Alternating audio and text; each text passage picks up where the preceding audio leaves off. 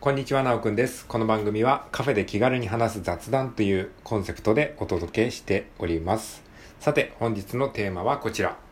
ビジネス書漫画あるある。イエーイ。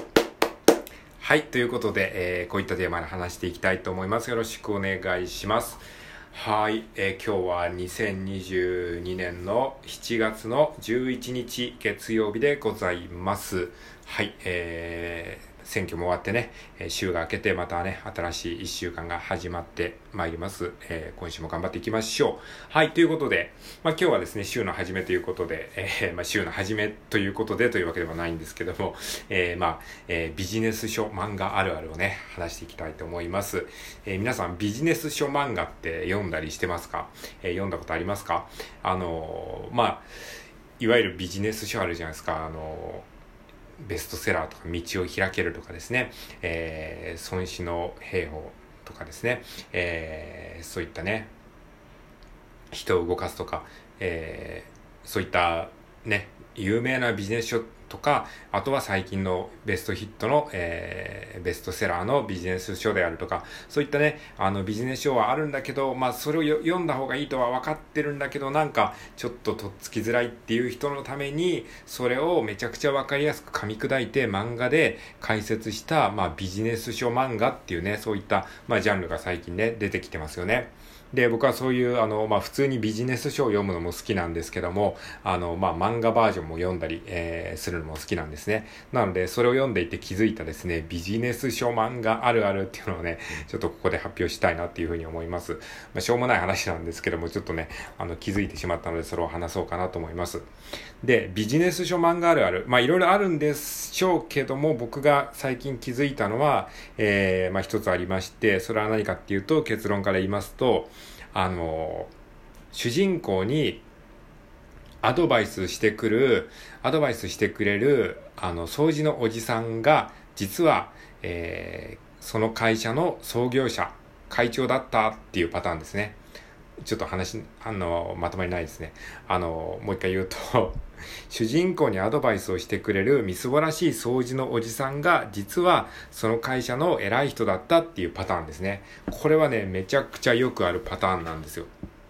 まあね、ビジネス書漫画っていうのを読んだことがある人だったら、ああ、なんかそういうパターン見たことあるっていう人はね、えーいらっしゃるかもしれないですね。はい。なので、ちょっとそれについて解説していきたいと思うんですが、えーまあ、どんなストーリーかっていうと、まあ、だいたい、だいたいよくあるパターンとしてはですね、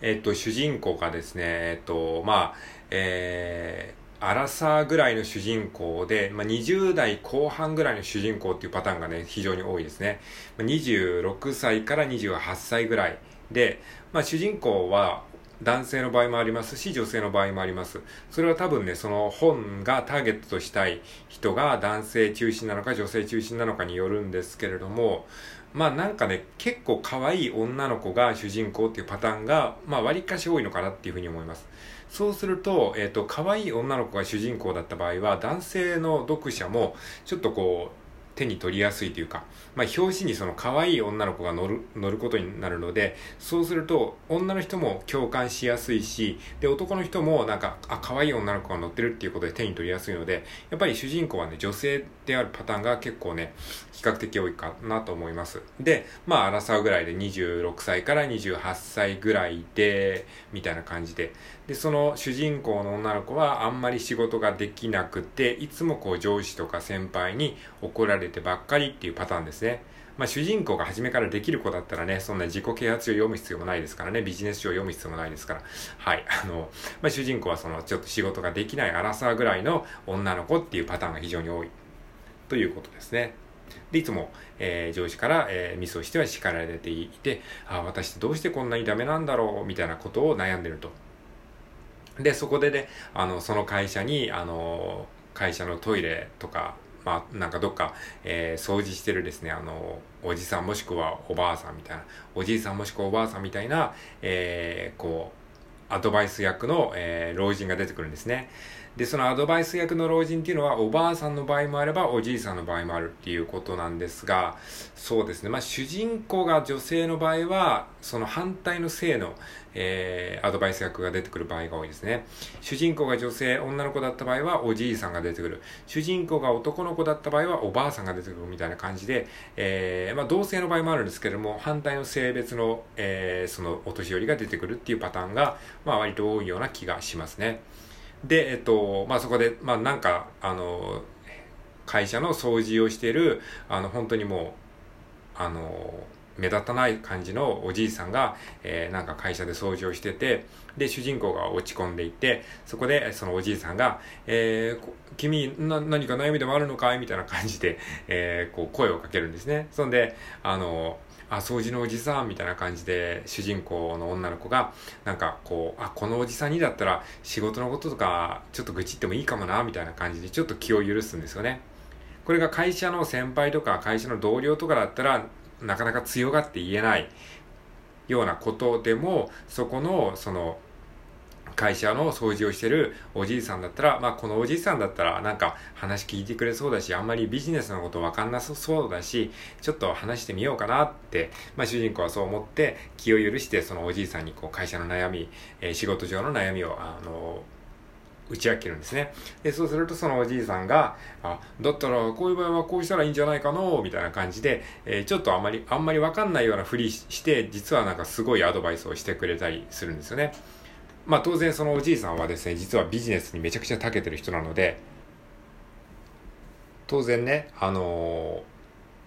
ー、そういったアドバイスができるんですが、主人公はね、ただの掃除のおじいさんぐらいにしか思ってないので、え、なんでこの人こんなに鋭いこと言うんだろうみたいな感じで、ちょっと一瞬疑問に思いつつも、まあでも、あのー、なんか人生経験からそういうこと言ってくれてんのかなぐらいに思って、で、そのおじいさんの、えー、アドバイスをとりあえずこう、えー、受けてみて、その通りにやってみたら、なぜかこう仕事で、こう上司から評価されたりとか、あ、君すごいね、なんか成長したね、みたいな感じで言ってくれて、で、それが何度か何度か、何度も、何度かこう、繰り返して、で、おじいさんにまた、な、何かまた別の悩みがあったらそれを相談して、で、おじいさんのアドバイスに従ってまた、えー、ちっちゃな成果を出してみたいなことをして、だんだん成長していくと。で、そしたら、その、もう会社のトップ、会社の社長みたいな、現在の会社の社長に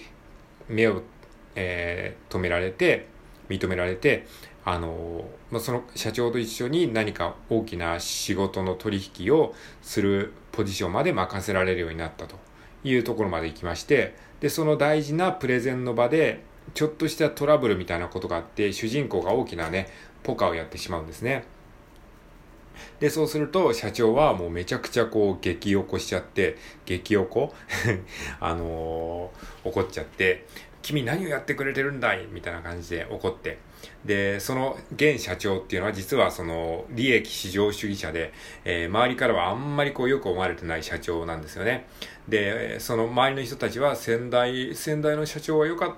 よかったのになみたいな感じで言ってて、で、その現社長はすごくこう、もうピリピリしてる社長で、いつもこう、あの、ちっちゃなミスで怒るって言って、で、その主人公にも案の定こう、怒って、いやもう君のせいでこのプレゼンが台無しじゃないかみたいな感じで言って。で、そしたら、えー、そのやり取りをしてるところから、えー、ちょっと後ろから、えー、社長、そんな風に責めちゃいけないよみたいな感じで、ね、こう、出てくるんですね。それがなんとね、あの、引退した、えー、先代の社長。で、会長がね、あの、ピシッとしたスーツ姿で出てきて、あ、会長っつって。やっぱりね、あの、そうやってね、えー、若い子をちょっとしたミスで攻めるのは良くないよ、みたいな感じで言って、うーんってなって 社長が何も言えずみたいになって、で、その、会長っていうのは実はその掃除のおじさんで、あの、みそばらしい格好してた掃除のおじさんだと思ってた人が実は、あの、創業者である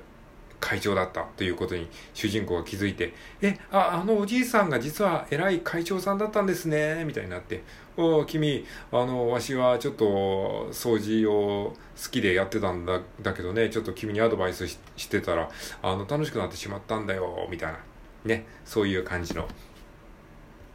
ストーリーが、まあ、あの、テンプレート的によくね、あるんですよ えー、まあ何が言いたいかっていうと、その最初に出てきたしょうもないおじいさんみたいな人が、実は後から、えー、この人すごい人だったみたいなパターンですね。これは何ですかね？このテンプレートよくありますよね。例えばね、他で言うと、似たような事例で言うと、なんか道を助けてあげた、えー、おじいさんだったりとか、まあなんか、外国人とか、なんかちょっと親切にした人が実はめちゃくちゃ偉い人でした、みたいなパターンね。いや、そんな漫画みたいな話あるんかいっていうふうに、まあ読みながら思うんですけども、あ、そうだ、これ漫画だったって、ね、あの途中で気づいたりなんかしてね。はい。えー、ということで今回はビジネス書漫画あるあるということで、えー、アドバイスをしてくれる掃除のおじいさんは実は、えー、会社の偉い人だったっていう話ですね。まあ、こんな話本当にあるんですかね。ということで、えー、もしよかったら皆さんもビジネス書を読みながらそういうパターンがね、あったら、あ、これ、これがそのパターンだっていうふうに思いながらね、読んでいただくといいんじゃないかなと思います。はい、ということで今回は以上です。最後まで聞いていただきありがとうございました。では今日も良い一日を過ごしていきましょう。さようなら。